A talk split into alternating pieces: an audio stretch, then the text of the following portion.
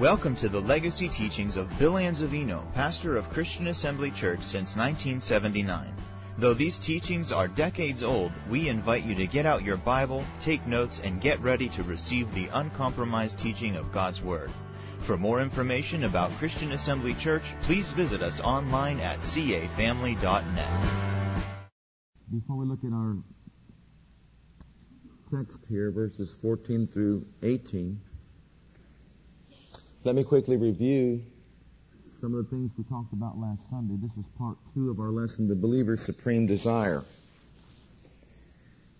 We said that every believer should have this desire. That is to live a life that is well pleasing to the Father God. How many of you believe that this morning? That should be the believer's supreme desire. To be well pleasing in the sight of our Father God. We know that Enoch, before he was translated, had this testimony that he pleased God. His life pleased God. We also know that Jesus said that he always does, he always does those things that are well pleasing in the Father's sight. So the Father was well pleased with his life. And we went on to say that our supreme desire should be the same. And when a father looks at us, he says, This is my beloved son. This is my beloved daughter in whom I am well pleased. Amen. We said this involves certain things. Number one, it involves conformity to God's divine likeness and image. And we talked about that. Number two, we said it involves conformity to God's holiness. And we talked about that. We said it involves conformity to God's divine will for our lives, and we talked about that. And then we said it involves also an exhibition of divine love in our lives, and we talked about that. And also, we said it involves living by faith, because without faith it is impossible to what? To please God. Now, to continue our study, I would like to share with you this morning about how this is to be obtained in the believer's life. So look at verses 14 through 16 or through 18 with me, if you would please, and we'll begin. Be ye not unequally yoked together with unbelievers. For what fellowship hath righteousness with unrighteousness? And what communion hath light with darkness? And what concord hath Christ with Belial? Or what part hath an infidel, or he that believeth with an infidel?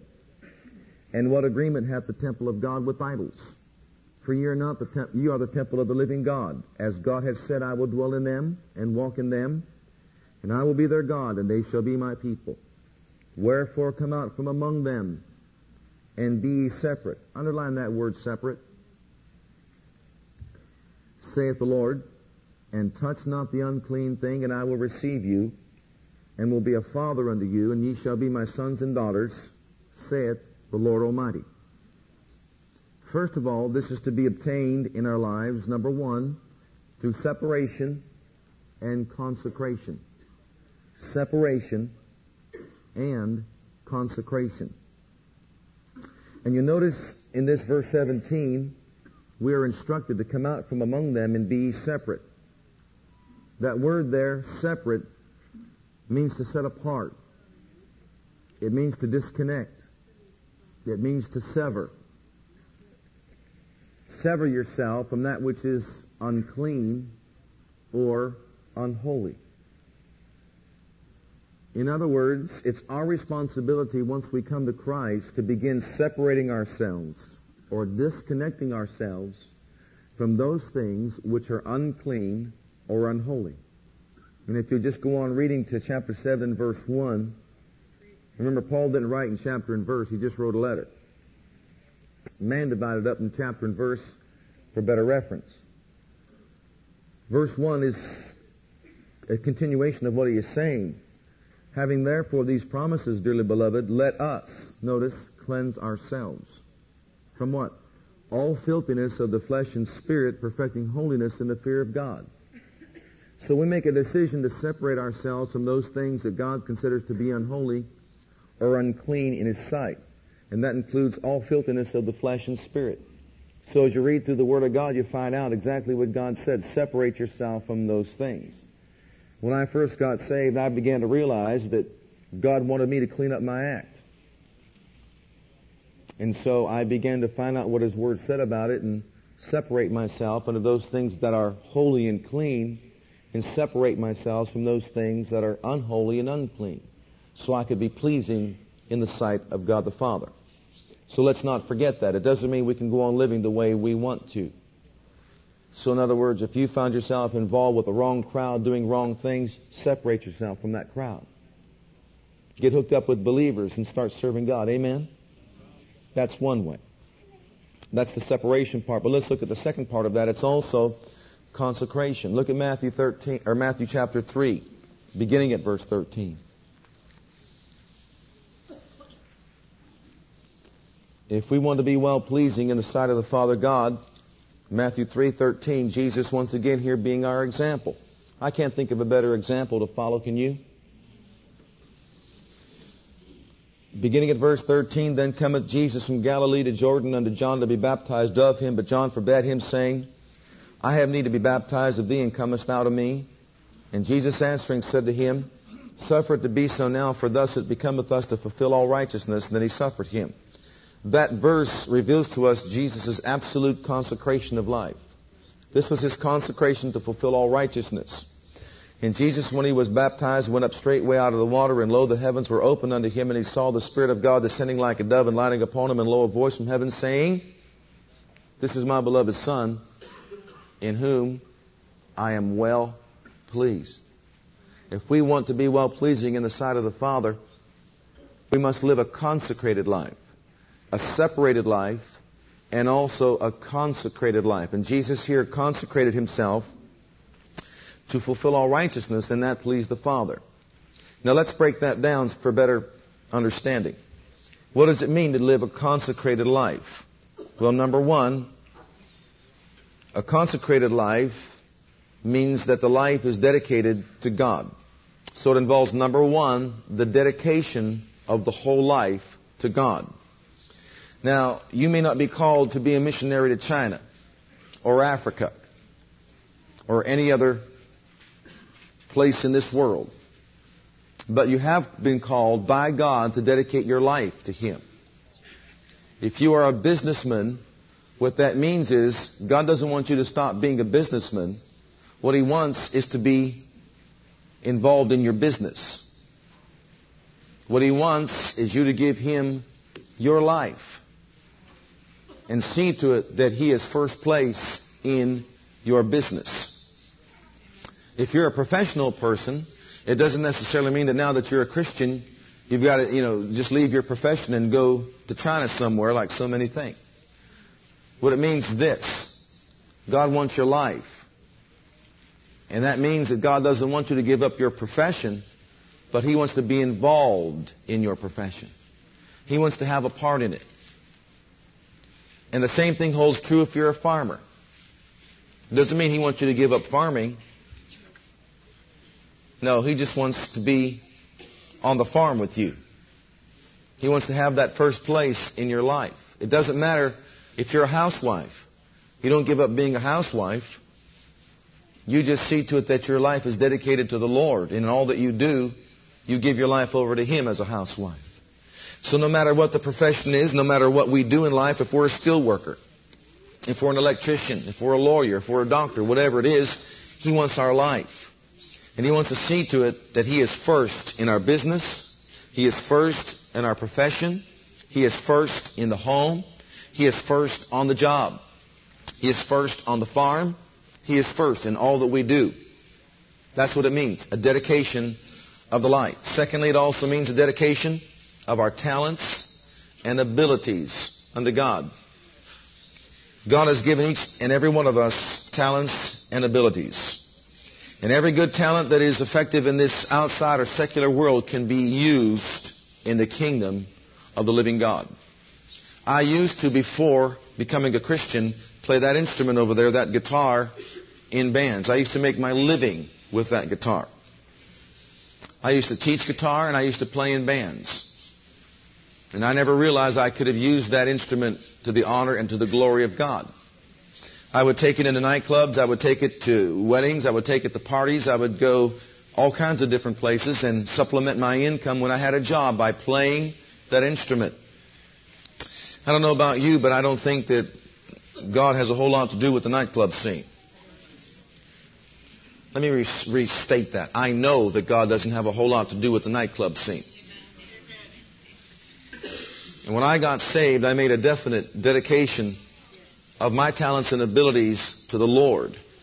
And I said I would not use that instrument for that kind of gain any longer in my life. I would use it only for the Lord God Almighty. And as I began involving myself in the work of the church, I saw that there was one thing that I could do, and that was to contribute to the music ministry by playing the guitar. Now you have to understand this takes time. Because this particular church that I got involved in, when they asked me to play the guitar, I still had a little bit of Johnny B. Goode in me. You know what I mean? I had a little bit of Johnny B. Goode in me. And we start playing some of these songs like we did this morning, Victory in Jesus, and I just cut loose one time. And all of a sudden the preacher looked over at me back in the corner. Kind of just let myself go there for a minute. You know, I, I guess I wasn't totally delivered from that spirit of nightclub. But thank God I've developed. And every time that temptation comes to cut loose, I just hold back. I now use it to assist and aid people in the true worship and praise of the Father God. I'm not concerned about whether or not I can cut this lick or cut that lick. What I'm concerned about is whether or not I lead people in the true worship of the Father.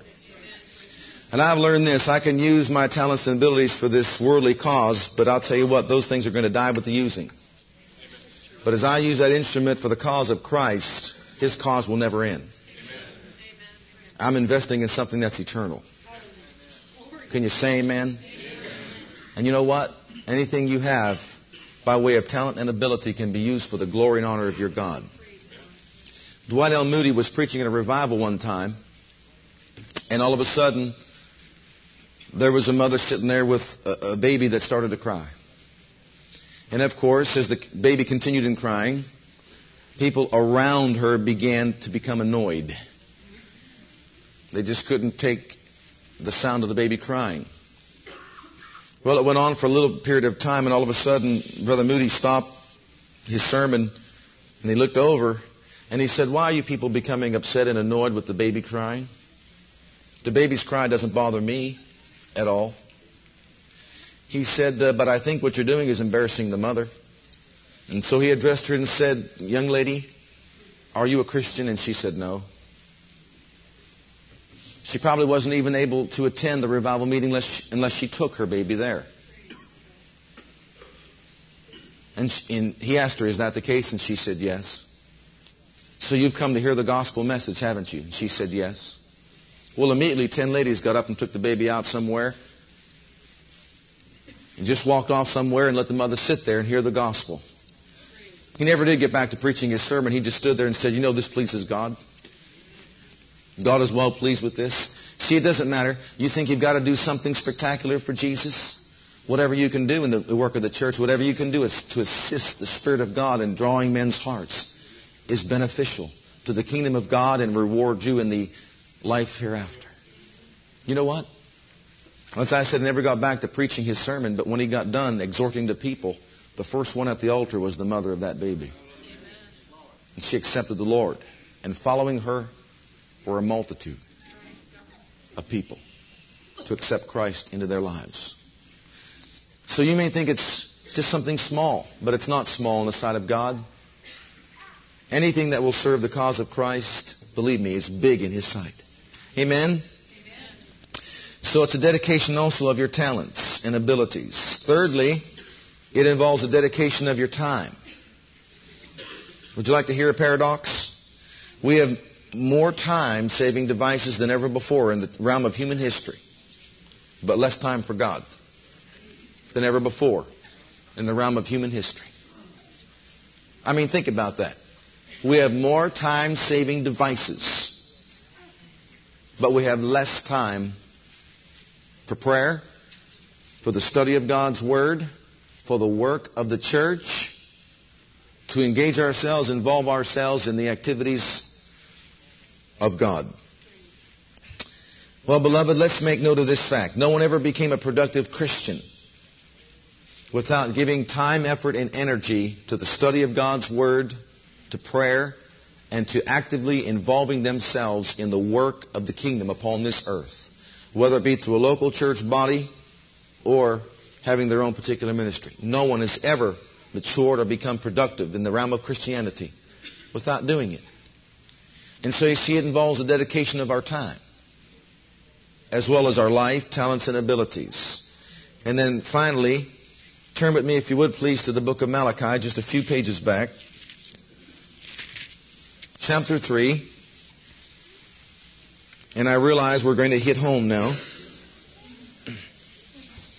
I don't mention this often, but I mention it. It also involves, that is the life of consecration, a dedication of our money.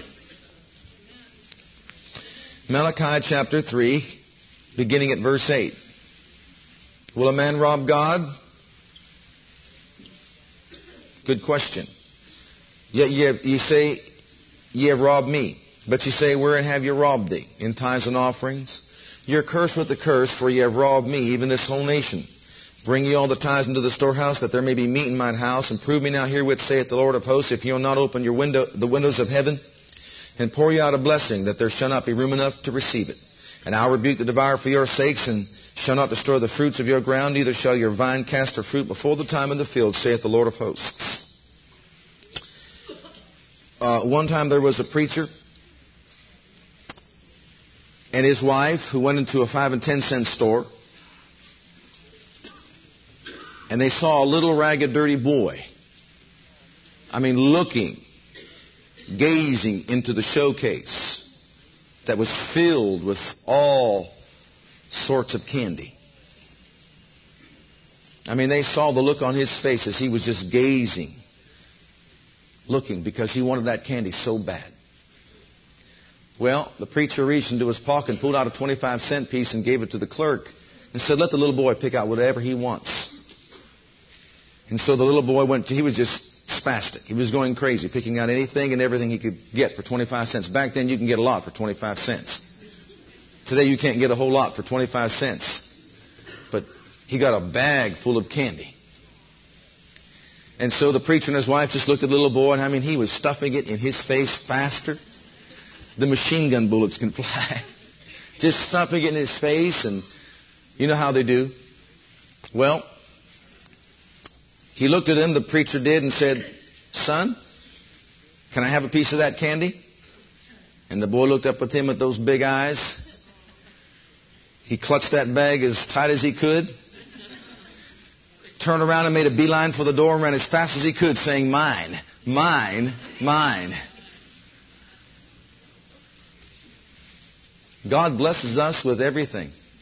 He gives us everything. All the money that we have, all the possessions that we have, it all came from God. And let us never forget that. He asks us for one part of it back. We going to be like that little boy? And just turn around and run out the door and say, No, that's mine.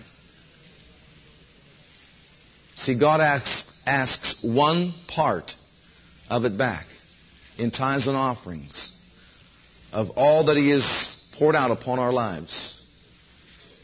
Let's not be like the little boy. Let's just go ahead and give God his part. Amen. Amen. Amen. Let's, let's just give God his part. That's all he asked for. You say, that's all you preach about tithing? That's all I preach. That's it. If you don't want to give, just go on robbing God. You don't need to wear a handkerchief around your face. He knows you. You don't have to pull a nylon over your head. He knows what you look like.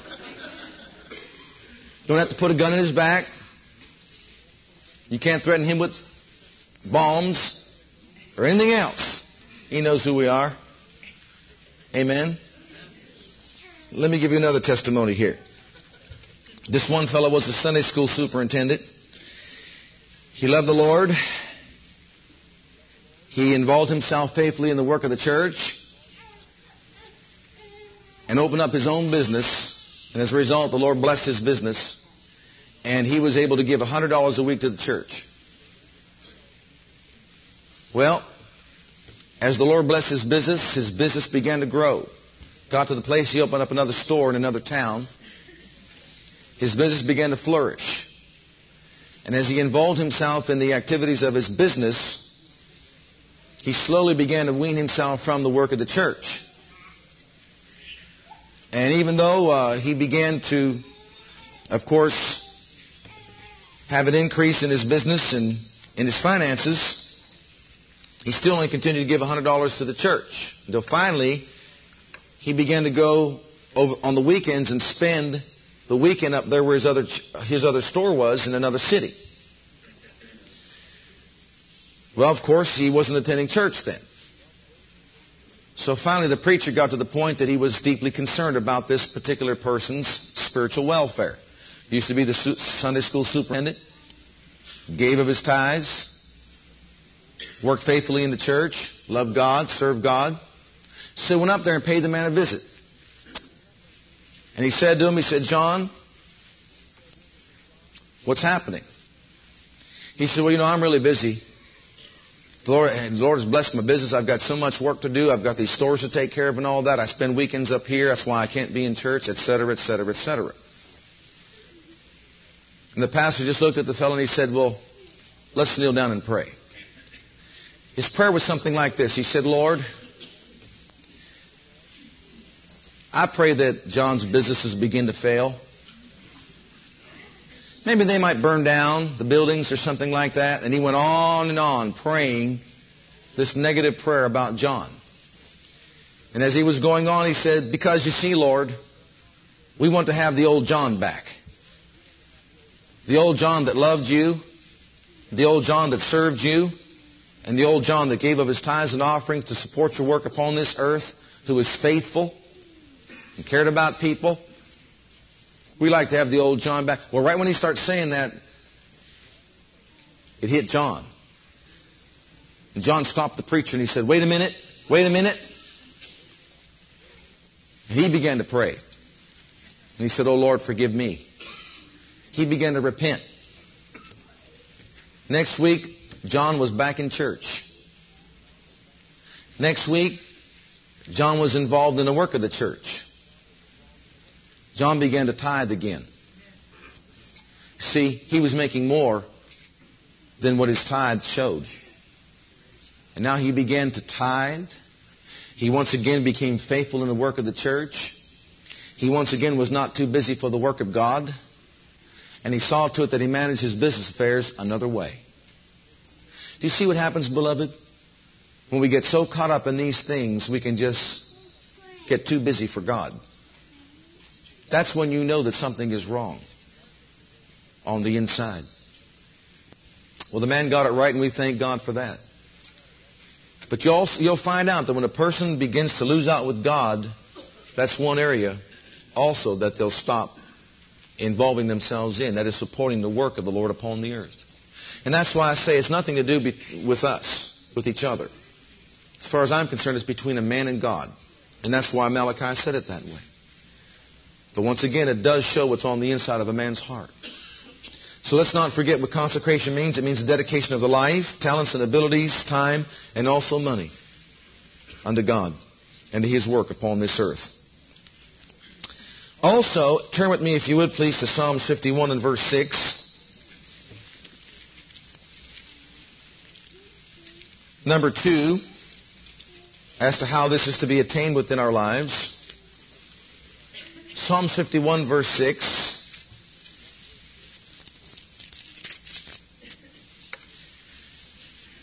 There must be cultivated within the life of the individual the spirit of earnest sincerity. There must be cultivated, number two, within the life of the individual, if this is to be obtained in his life, that is, living a life that is well pleasing to God, the spirit of earnest sincerity. Psalm 51 and verse 6.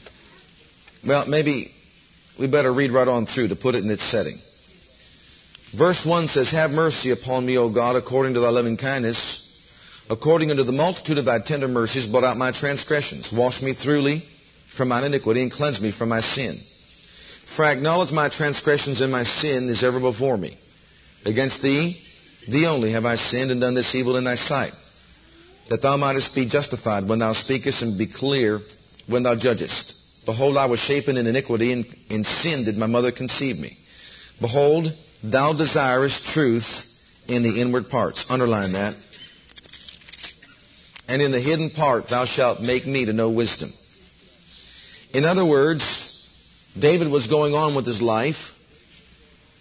He was going on as being king, but his heart was caught up in pride and sin. He had committed adultery, covered it up very deceitfully. He thought he was sly and getting away with something.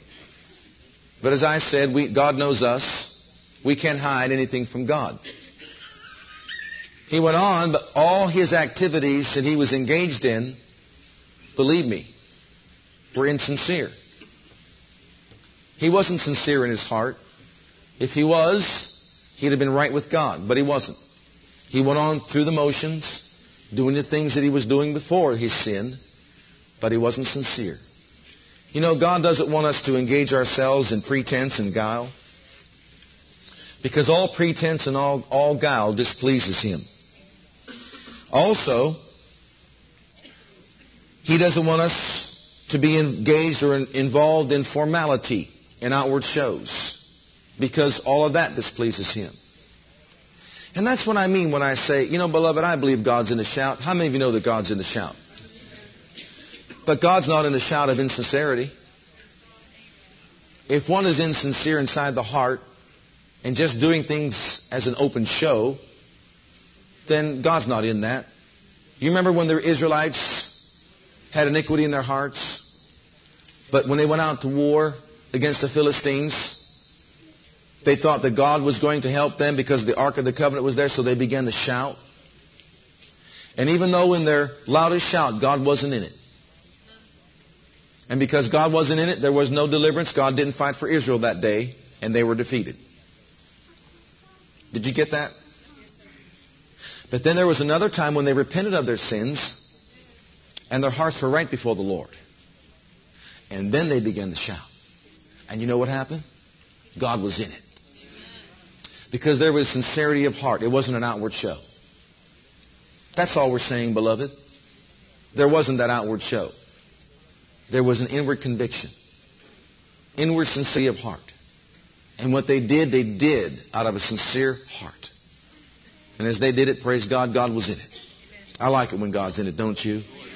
There's always results when God's in it, beloved. And so he is saying this, and we can align this with, just write it down, Matthew 15, 8, where Jesus said, we can honor God with our lips, but our heart be what? Far from Him. Didn't Jesus say that? And that's all we're talking about. If we want to live a life that is well pleasing to God, we must cultivate within ourselves a spirit of earnest sincerity. We set aside and avoid formality and outward shows, but we see to it there is harmony between our lips, our heart, and our life. That we have uprightness of heart, integrity of heart, thoroughness of character, and also reality of His grace. His graces in our lives. Another thing that needs to be developed, if you'll turn with me please to Luke's Gospel chapter 18. Because apart from these things, we'll never be well pleasing in the sight of the Lord. Luke's Gospel, chapter 18, look at verse 9.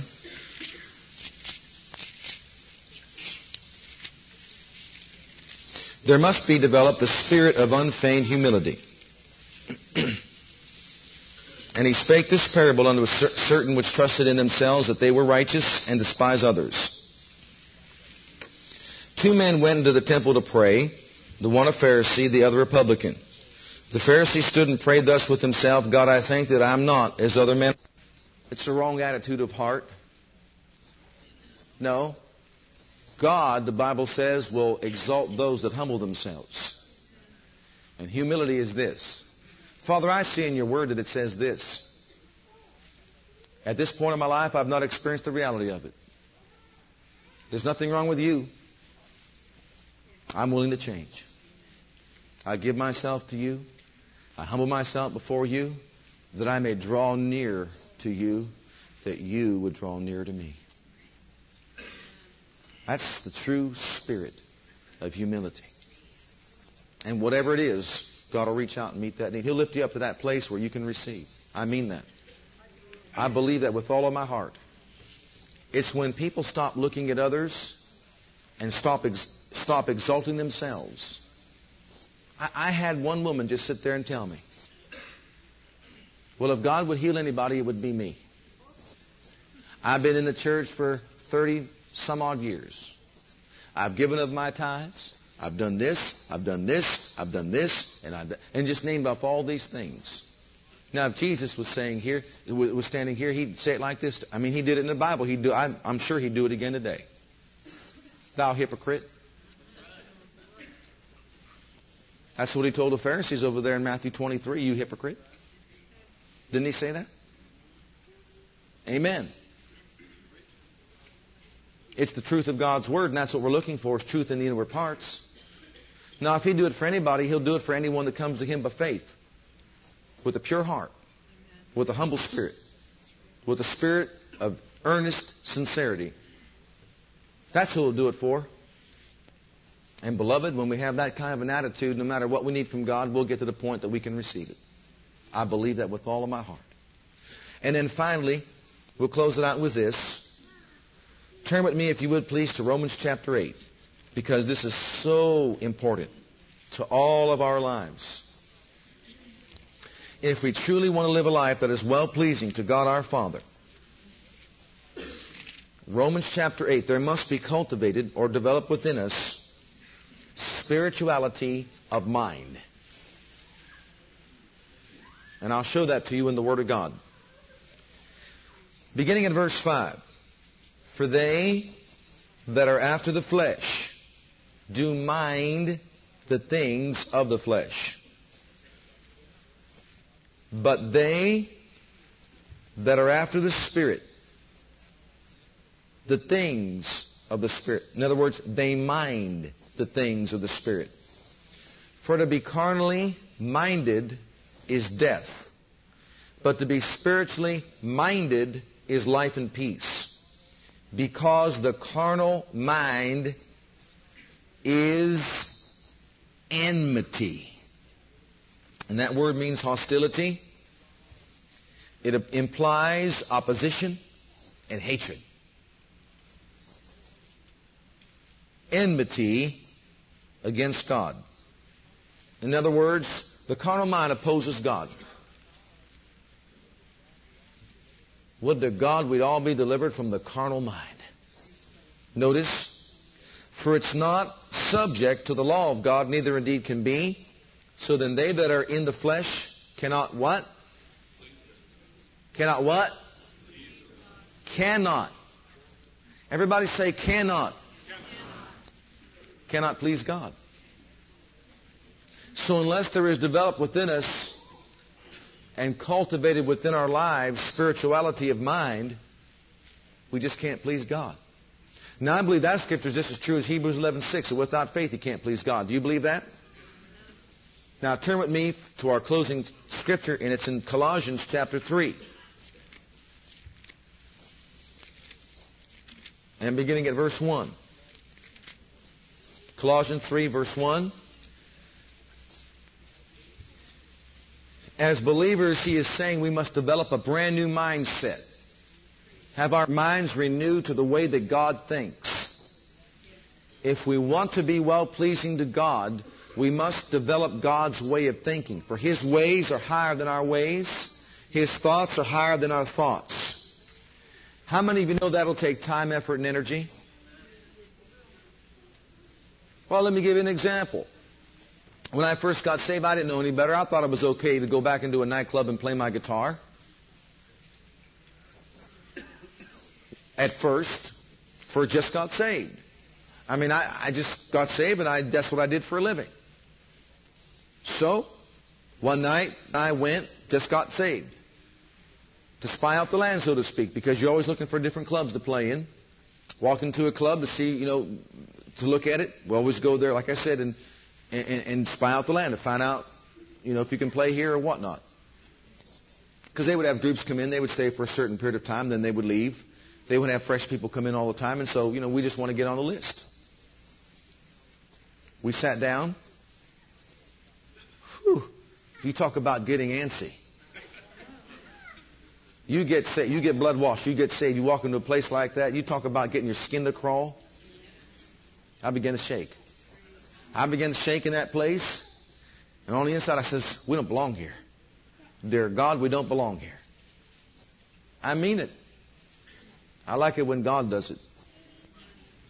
And you can tell people until you're blue in the face and it's not as effective as, you know, when they really love God and want to serve God and want to know His will. And so I had that fear on the inside. Just something. I didn't have all the scriptures. I didn't know everything. But all I knew is this. I don't belong here. That's why I get, got rid of the guitar. I sold it. Got rid of everything. Just never thought I could use it for God. It's a long story. I won't get into it. But I got rid of it all. You know, just didn't want to use it ever because I wasn't aware of what they did in Pentecostal churches and all that. you know. So it's developing a brand new mindset. And I did right then.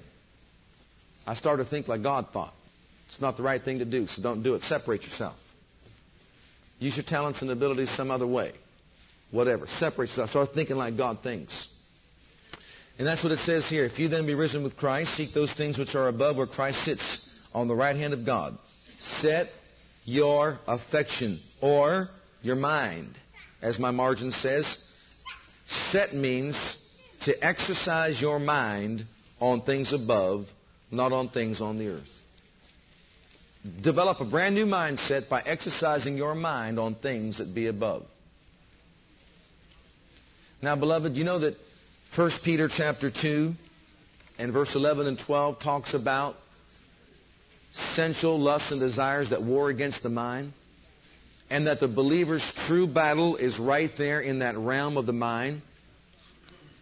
And that unless we start setting our minds and exercising on our minds on things that be above, then that carnal flesh of ours will war against our mind and prevent its development in spiritual things.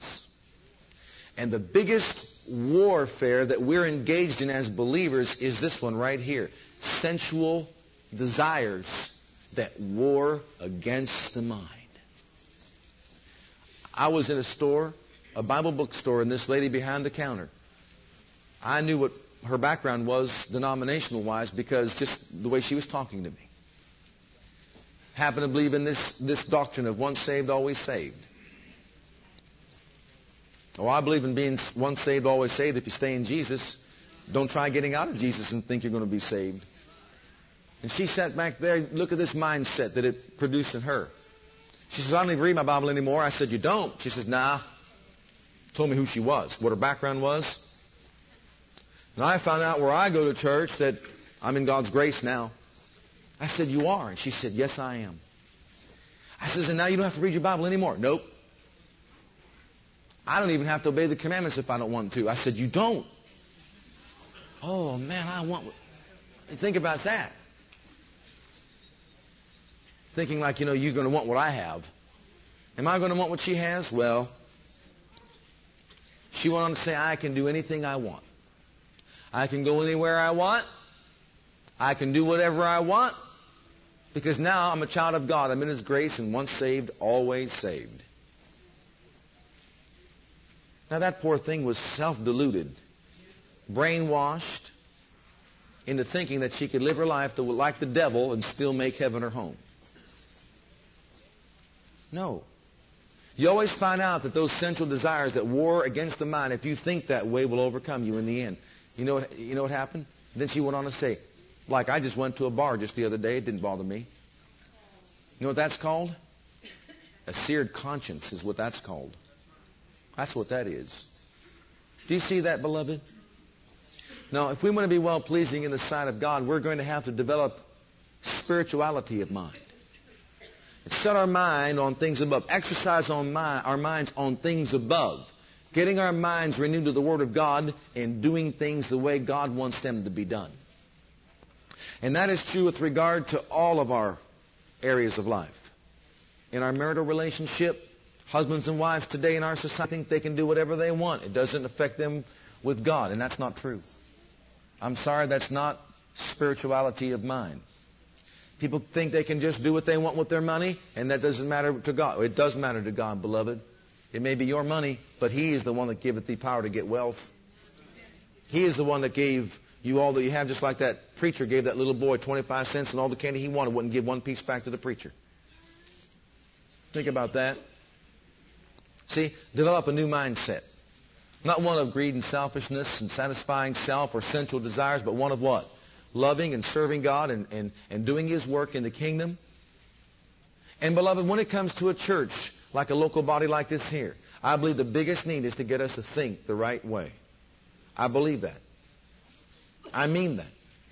The Bible says, be of one mind and one accord. Didn't it say that? We can develop spirituality of mind, and our mind will be set on spiritual things and not on carnal things.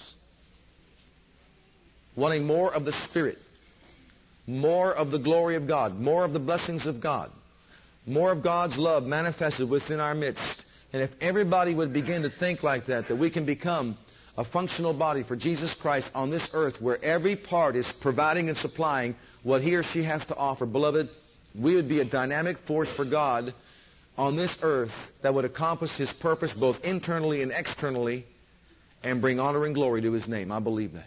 Do you believe that this morning? I believe that with all of my heart.